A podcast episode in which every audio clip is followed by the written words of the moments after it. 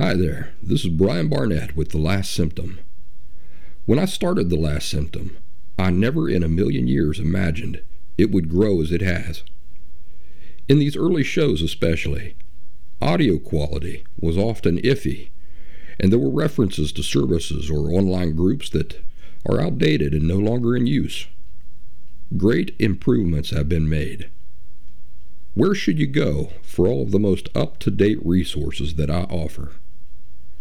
TheLastSymptom.com is my permanent website full of free resources where everything is always up to date and that I encourage you to refer back to often. There are also a few modest paid resources at TheLastSymptom.com. These support my efforts and have allowed The Last Symptom to exist for as long as it has. These include one on one phone conversations with me one on one Zoom video calls with me. And perhaps most importantly, the Last Symptom Fundamentals course, which is a two week, intensive, pre recorded online video course that is far superior to things like DBT. The Last Symptom has a flourishing YouTube and Rumble channel where I publish regular orange slices, which are condensed video insights of 5 or 10 minutes in length. If you're just now discovering the last symptom, welcome. I hope you will find every insight and resource you need here for authentic and permanent recovery from emotional disorders such as borderline personality disorder. Now, on to the show. Brian Barnett is just a regular guy. He's not a doctor, he has no legal license in any field of mental health nor emotional health. Brian Barnett merely shares the insights he has gained from his personal experiences for anybody who may choose to use such information as they individually and personally choose, while accepting full responsibility for their own individual thoughts, feelings, and behaviors. Brian Barnett assumes no responsibility whatsoever for anybody's individual choice to expose himself or herself to any information that Brian Barnett shares and by listening to this program, you are acknowledging that you and only you are responsible for your own thoughts, feelings, and behaviors. Happy Thursday, everybody, and welcome back to The Last Symptom. Here with little old me, your host, Brian Barnett. Have you ever read anything by Walt Whitman? Well, brace yourself because that's how we're going to kick things off this week. I love poetry, and I reckon I, that I can't be the only one. Besides, this poem is very appropriate for all those who have come to appreciate the information they get from me. So listen closely and see if you can't see why. Why is it appropriate? Here goes. Y'all ready? This is from Leaves of Grass by Walt Whitman. And the title of it is Song of Myself. It goes like this. Have you practiced so long to learn to read? Have you felt so proud to get at the meaning of poems? Stop this day and night with me, and you shall possess the origin of all poems. You shall possess the good of the earth and sun. There are millions of suns left. You shall no longer take things at second or third hand, nor look through the eyes of the dead, nor feed on the spectres in books. You shall not look through my eyes either, nor take things from me. You shall listen to all sides and filter them for yourself. That's from 1855, Song of Myself by Walt Whitman. Last week, I got a request to specifically address the topic Why do I push away those I love and who love me? Since the theme follows up so nicely on the heels of the last episode, where I addressed two of the primary causes of anger in those with borderline personality disorder, I figured I'd honor this request. But we're not going to stop there. No way, Jose, we're going to go full out and take it one step further. Let's add in if borderline personality disorder often involves a powerful fear of abandonment, then how do you explain why those with the disorder push away loved ones? Now that's a puzzle, right? Seems like quite a contradiction. Do you remember what the theme of episode 2 was? That was a long time ago, I know. The theme of that episode was intimacy deficiency intimacy deficiency. Remember, we talked about the natural effects that take place when a person is deficient in this fundamental human need. I compared it to what happened to a British couple who was lost at sea on a life raft for four months. Now, before we get too far into our discussion today, let's have a refresher on the two fundamental distorted core beliefs that all people with borderline personality disorder live with, whether they know it or not, and which is the cause of the entire disorder and all of its symptoms. It's important to do this because it's from here we have to begin to take this journey, which will, in the course of things, reveal the answer as to why those with the disorder are pushing away those they love. See, we're, we're trying to piece together a picture in our head that is irrefutable and clear as day. Because when the secret pieces of a thing are as clear as day, then you are powerful against it. So the two distorted core beliefs are my feelings are inherently irrelevant and shameful, devoid of worth and from this sprouts the next logical but erroneous fundamental certainty. If my feelings are irrelevant and shameful, then I myself must also be inherently irrelevant and shameful, devoid of worth. The reason for the adoption of this second distorted core belief is because your feelings are you. Nothing is more intimately tied into your sense of self than your feelings. So now we know the constant foundation on which all people with borderline personality disorder are operating, the perspective they're going into things with, which determines their entire view of life. Now, listen, if you're convinced that you're deathly allergic to bees, does this not affect your behavior if you're walking barefoot through a field of dandelions? You better believe it, buddy. I was once driving through a tiny little town in West Virginia. This is back when I was a teenager, you know, two million years ago. And up ahead, I saw a feller working up high on a ladder. He was up high on this ladder and he was painting a house. We're talking a solid two and a half floors up, without any warning whatsoever.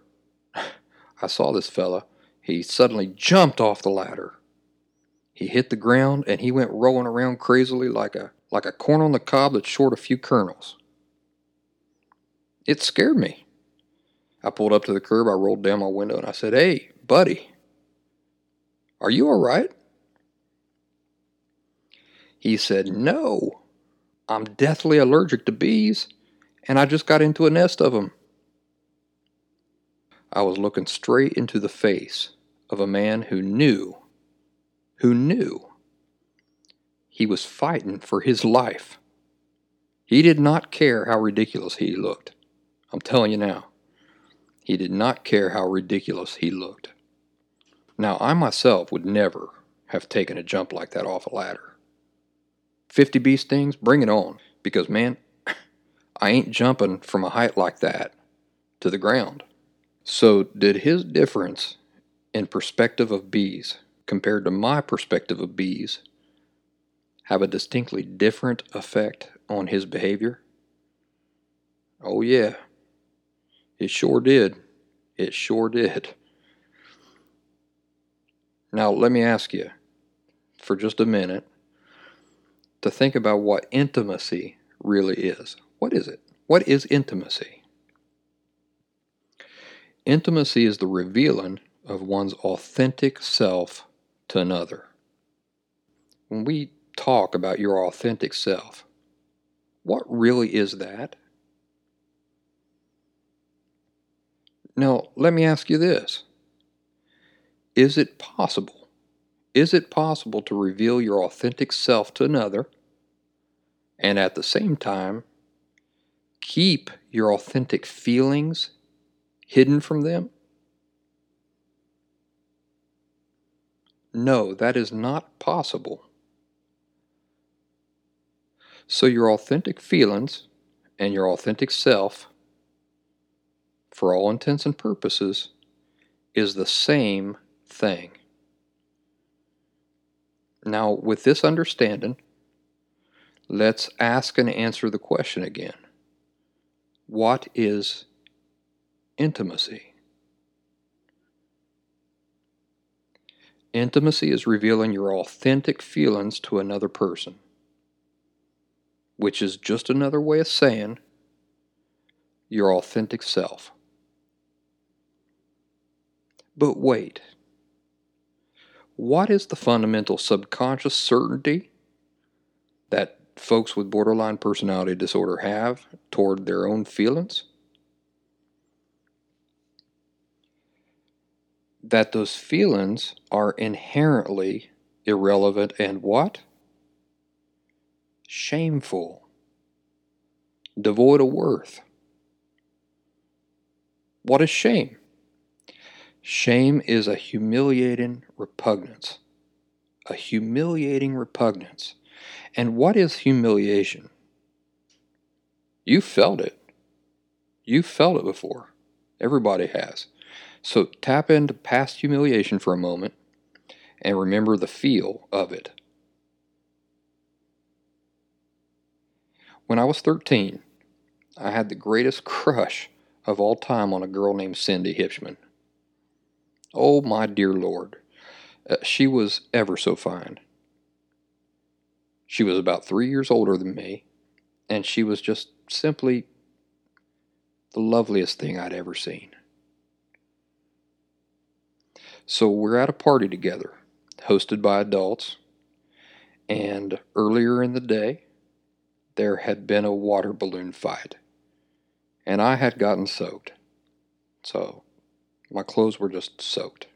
The only other clothes I had with me was a t shirt and a pair of swimming trunks. Now, when I say swimming trunks, you know the kind I'm talking about. For boys, they have the breeches sewn into the trunks. So when you go without underwear, your one eyed snake isn't flopping around all over the place. The inner breeches sort of hold your 13 year old junk in place. Well, Cindy and two of her closest friends, who were every bit of exquisite as Cindy herself was, were now sitting on a couch in the house. And I got up the nerve to go stand in front of them and well, uh, work my charm on her. And as I was doing this and feeling pretty good about it all, another friend of ours who was uh, the only black guy in town, his name is Jason, and I'm still friends with him today. And the, the only reason I mention his race is to accumulatively paint an accurate picture of my cultural background for you so you know who you're listening to and where he come from and the environment that he grew up in. But Jason come up behind me and he yanked my shorts down. He yanked my swim trunks down. And I mean, they dropped straight to the floor like I had lead in the pockets. There was a moment that seemed to last about 40 years where my mind was in utter shock and I just stood there. Cindy and her supermodel friends, well, they just turned beet red. And then suddenly I come to my senses, and I mean, I bent over so fast to reach for my shorts that I nearly knocked myself out with my own kneecaps. And speaking of my knees, guess what my swim trunks got caught on while I was trying to pull them up and retain some of my dignity? Yeah, That's right. The shorts got hung up on my knees, which just delayed my frantic attempts to get myself covered. you might be asking yourself, why would Jason do something like that to me? Well, the answer is that we were teenage boys. and it was just something we were doing at that time. I don't know who started it, but once it got started, it was like influenza, you know? Everybody had to get their shot at it. and it was just my turn. But the timing of it was just really, really bad for me. I was still wet. Uh, I was cold. And the worst of all, the worst part of it all, is that I was only 13. so it wasn't exactly the best time for me to be showcasing my manhood to the woman of my dreams, if in broad daylight, if you know what I mean. That, that is shame. what I felt in that situation was shame. I was embarrassingly, unwillingly, humiliatingly exposed against my will. So, subconsciously, this is the feeling that people with borderline personality disorder have of their own feelings. We're not talking about a 13 year old cold, shriveled penis anymore. We're talking about one's very feelings. But they subconsciously feel the same level of shame toward their own feelings. The natural result of this is that folks with borderline personality disorder refuse at all cost to be voluntarily, genuinely open with their authentic feelings with anybody. The same way that you're entirely opposed to even the slightest consideration of walking out onto the stage of the Hollywood Academy Awards ceremony naked with cameras rolling and Hollywood's beautiful elite looking on. When you haven't been eating right for a year and haven't been to the gym in two years, and two pregnancies have altered your body in ways that you never thought possible. Just as you are opposed to the idea of doing that, you are subconsciously just as opposed to revealing your authentic self, that is, your authentic feelings, to others in a genuine way, in a genuine, consistent way, no matter who they are. Until now, this has not been your fault. See, the way your parents reacted and behaved anytime you revealed your genuine feelings in your early childhood quickly taught you that if you wanted to preserve your dignity, you better not share that genuine part of yourself with anybody. It was your parents and their demented view of the value of your feelings. That is, from their perspective, the lack of value of your feelings that communicated that message to you. That's not your fault. See, you were too young to know that this message was bullshit and that it was your parents your parents who were messed up, not your feelings. It wasn't your feelings that were messed up, it was your parents' perspective on feelings that was messed up. So, back to intimacy deficiency. If intimacy were merely a luxury, if it were just a luxury, then everything we just described would be no big deal, and you'd be living a healthy life right now. But unfortunately, intimacy is not just a luxury. It doesn't fit into a category of something in life that you can have or not have and still be emotionally healthy. No. Genuine intimacy falls into the category of a human need. A need what happens when you're deficient in a need? Well, for physical things, you suffer physically. So, in episode two of this podcast, I mentioned vitamin C and scurvy. You know, that's just one example. But does one suffer less when they're deficient in needs that are emotional in nature? Mm-mm. They don't.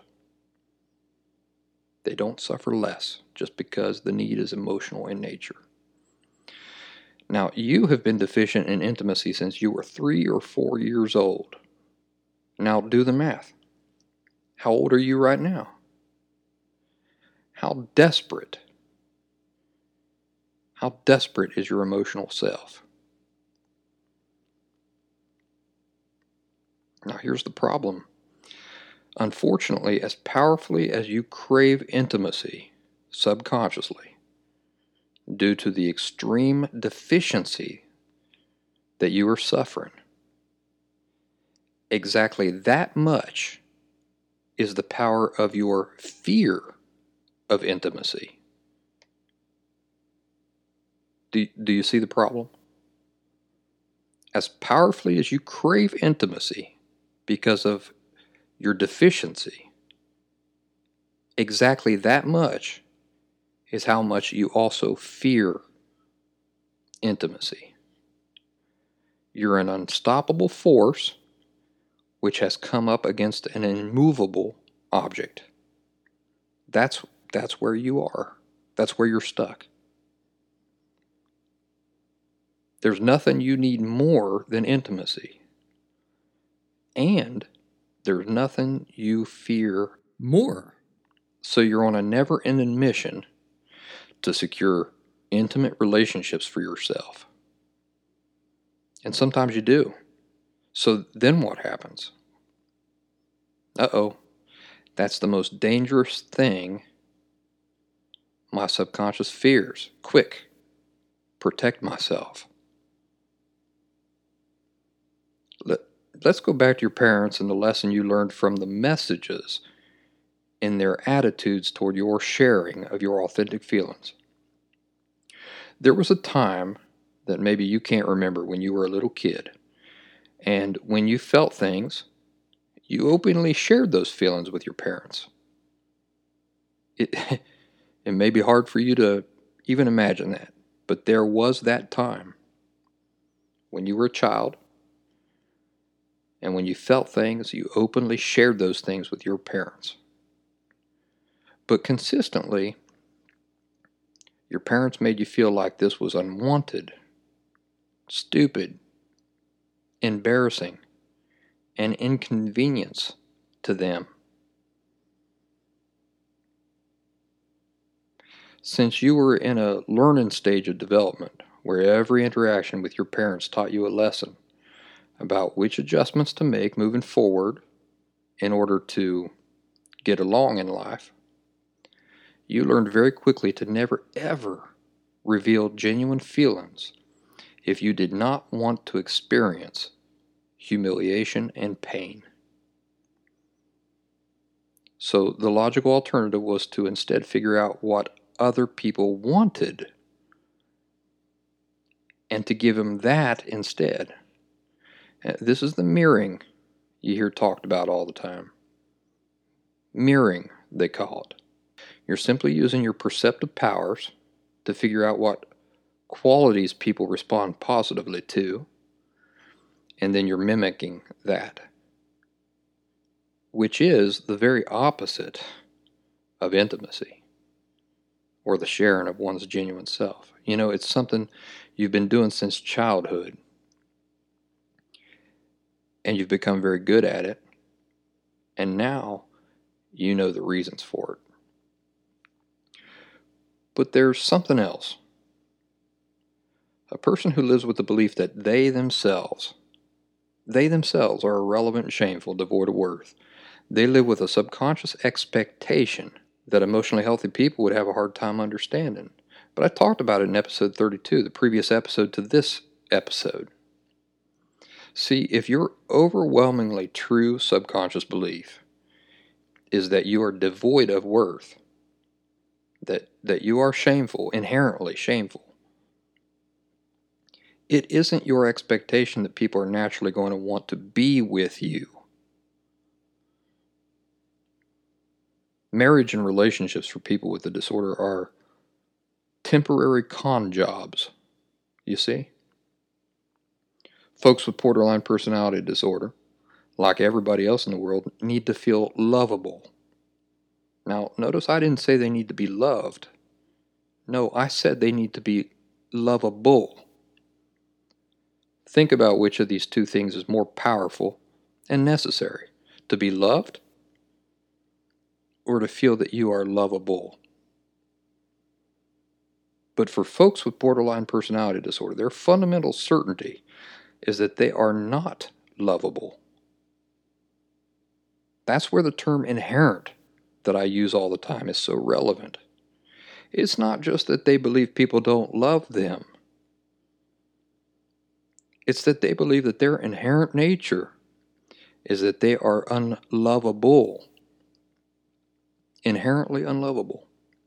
So when they get into a relationship, and uh, even when they manage to make it through to marriage, their most certain belief in their bones is that it's all sham and that they have suckered or fooled the other person into believing that they are worth loving.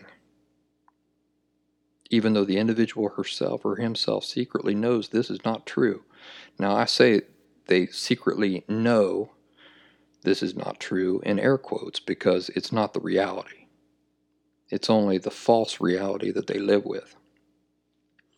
So, the reason fear of abandonment exists, which uh, maybe you've heard that term used repeatedly as the cause of borderline personality disorder, which is total bullshit because it's not the cause of anything, as you can clearly see here. It's, it's just merely a symptom, like any of the other symptoms, that naturally result from the true, authentic cause, which are the two distorted core beliefs I've already spelled out here earlier. But at any rate, the reason the fear of abandonment exists at all is because rejection or loss is an inevitable eventuality from their perspective. They truly don't deserve the alternative from where their perspective, from their perspective of things. You see what I'm saying? It's a miracle that they managed to fool anybody into being with them in the first place. There's no way it can ever last. Sooner or later, the other person is going to wise up and realize what the person suffering from borderline personality disorder has known all along that you are with somebody who is devoid of worth. You're with somebody who is shameful and irrelevant. Pushing away is both a protection from the dangers of intimacy as well as a preemptive move meant to relieve the agony of the inevitable. Uh, in my past life, I was a pretty accomplished public speaker. I represented the Language Services Department of Albert Einstein Hospital in Philadelphia, a Jewish teaching hospital. And uh, I did this from about 2005 to 2011. I was responsible for giving public talks about language and cultural issues to all new medical residents, new employees, and new nurses. And I did this every two weeks. At times, my audience reached upwards of several hundreds of people. When I started, I had about 20 minutes allotted to me. And after about three months, because of the positive reception of my presentations, they expanded my time to an hour and eventually to an hour and a half. I had an hour and a half every two weeks to sit and give public presentations and talks to uh, several hundreds of people as, as my audience. Now, you may be aware that public speaking regularly tops the list of things people fear most. More than sharks, more than spiders, more than mass murderers, and uh, more than snakes. Would you like to know what the scariest part of public speaking is? I, I think you already know. It's not being in front of everybody. It's not the fear of being in front of everybody and making a mistake. The, the scariest part of public speaking, without a doubt, is the 20 minutes of agony before you get called to the podium. It's the excruciating wait for the inevitable.